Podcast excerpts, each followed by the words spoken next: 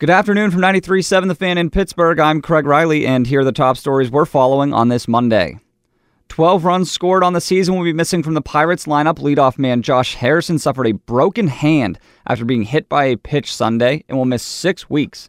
Manager Clint Hurdle. The men in the locker room have been through this before, whether it be here or other places. It's part of the game.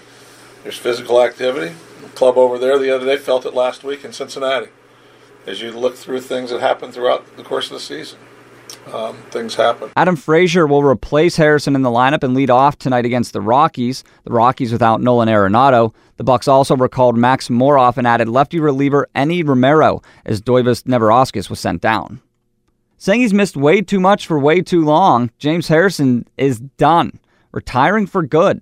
93.7 The Fan Steelers insider Ed Bouchette of the Post Gazette told Cook and Poni I think the little thing at the end will be long forgotten. Uh, I think he'll be remembered fondly um, for what he uh, contributed to the Steelers. You know, nobody will ever forget 2008. Bouchette says he believes, in his opinion, Harrison is a Hall of Famer, but likely won't be voted in.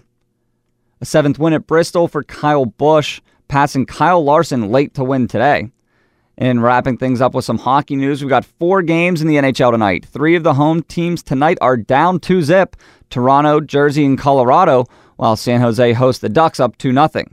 The Pens are up 2 1 and playing Philly next on Wednesday. Defenseman Brian Dumoulin saying there are improvements to be made from yesterday. Next time, obviously, we can try to spend a little bit more time in the ozone, but I mean, Murr saved, our, saved us, and, and uh, I mean, we stuck with our game plan. We didn't try to do it individually, and um, I thought that was key there, especially in the first period. The Pens will actually practice in Cranberry tomorrow before jumping back on a plane for Philadelphia. I'm Craig Riley for 93.7 The Fan.